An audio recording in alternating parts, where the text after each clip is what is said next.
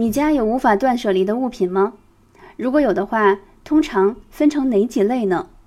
也许你有一些带有回忆的物品，比如曾经你是物品的收集控，收集了大量的本子、文具囤在家；比如你有一些收藏品，是之前买了不少，很贵，又没法展示，也没法快速转手卖出去变现的，也囤积在家；比如你家里有好朋友、重要亲友留下来的物品等。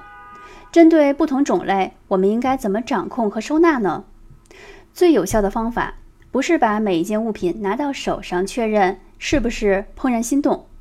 春楠创建的整理理论是一切以价值观排序为根基，在你当下的价值观中有什么就留什么，在价值观中什么排第一，就优先把什么物品放在家中的桌面、台面上。